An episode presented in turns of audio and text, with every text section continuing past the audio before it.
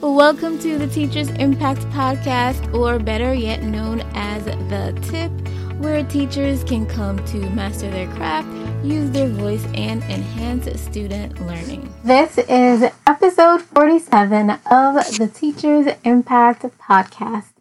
On this episode, we'll be talking about the five must do's for great classroom management. If you're a new teacher and struggling with classroom management, then you're in the right place. If you've been at this for a long while, use this as a checklist and a refresher to keep you on track.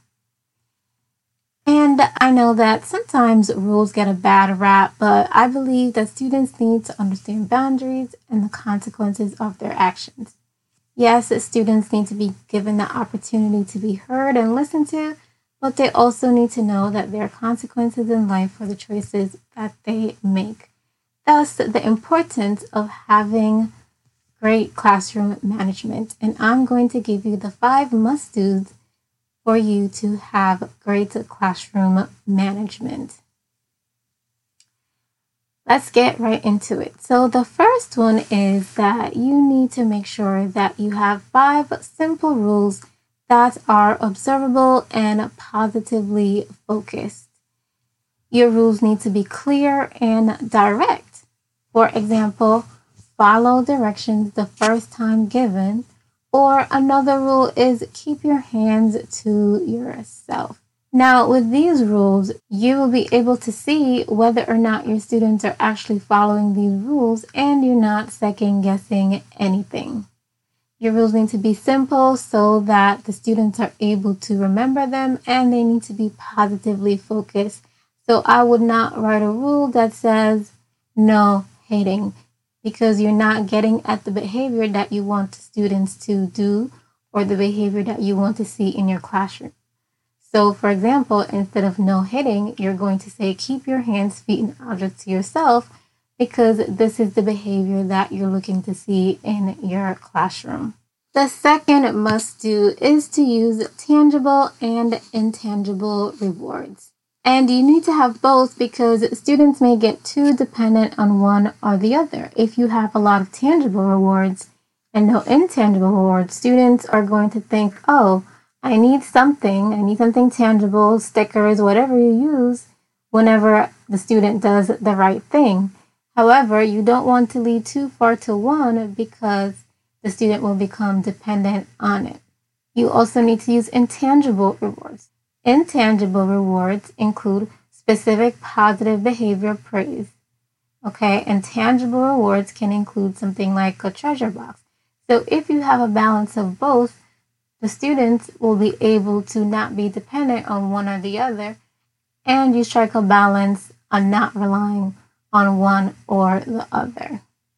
The third must do is to give clear one to two step directives so children are clear on exactly what they need to do. For example, instead of saying, Why is your pencil on the floor? say, Please pick up your pencil off the floor. You're telling the student exactly what you would like them to do and the behavior that you would like to see. So, clear directives are very important. Also, try not to give multiple directives at the same time, such as clear your desk, take out your pencil, and turn to page 48. Instead, you're going to have students clear their desk, and once that directive is completed, you move on to the next directive. So, for example, number one, clear your desk. Students have cleared their desk, everybody's good. Second directive, take out your pencil, Everybody has their pencil. Great.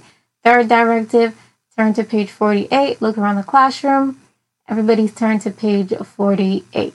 And so what this does is it gives the students time to process the directive that you're giving them and it gives them time to complete that directive. And I know that this may seem a bit tedious, but trust me, it makes a huge difference because it'll cut down on unwanted behaviors because everyone is clear on exactly what they need to do and you will have a handle on exactly what's going on in your classroom because you're able to see at a glance when you're scanning who is following directions and who's not following directions. The fourth must do is to involve your parents. Letting parents know that you intend to manage students in your classroom is one of the best things that you can do because the parents will know that you're taking a proactive approach. When you decide to follow through on consequences and or rewards, there will be no surprises because parents were made aware of your plan. And another thing, another good thing to do is to run your plan by your administrator so he or she also knows what you're exactly doing in your classroom when it comes to classroom management. The fifth must do is practice, and practice makes progress when it comes to routines and procedures. One of the things I've realized over my teaching experience is that practicing routines and procedures make a world of a difference. The fifth must do is practice, and practice makes progress when it comes to routines and procedures. And one of the things that I've realized over my years of teaching experience is that practicing routines and procedures makes a world of a difference. Usually, students will tend to misbehave when they don't know the routines and the procedures. Once you have practiced with them and gave them corrective feedback when they're not following the routines and procedures, your behavior problems tend to decrease. So, what I usually do, see a student misbehaving, what is the routine, what is the procedure? If they're able to tell me, then I know that they made a conscious choice not to follow directions, so I have to act accordingly but I make sure that I practice with the students so they know exactly what are the expectations when it comes to the routines and the procedures in the classroom. Those are the five must do's for great classroom management. Let me know what are some must do's that you consider for classroom management. Let me know by leaving me a message on Instagram or emailing me at teachersimpacteducation at gmail.com.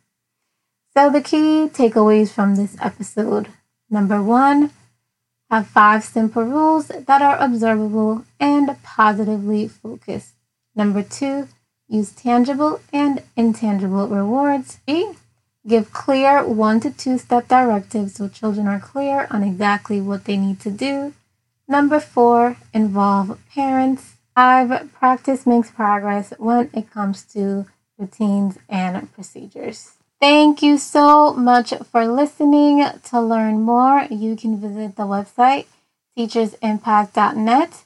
Teachers from 0 to 10 years of experience. If you want to have your classroom more manageable, this is the letter you need to send to your parents.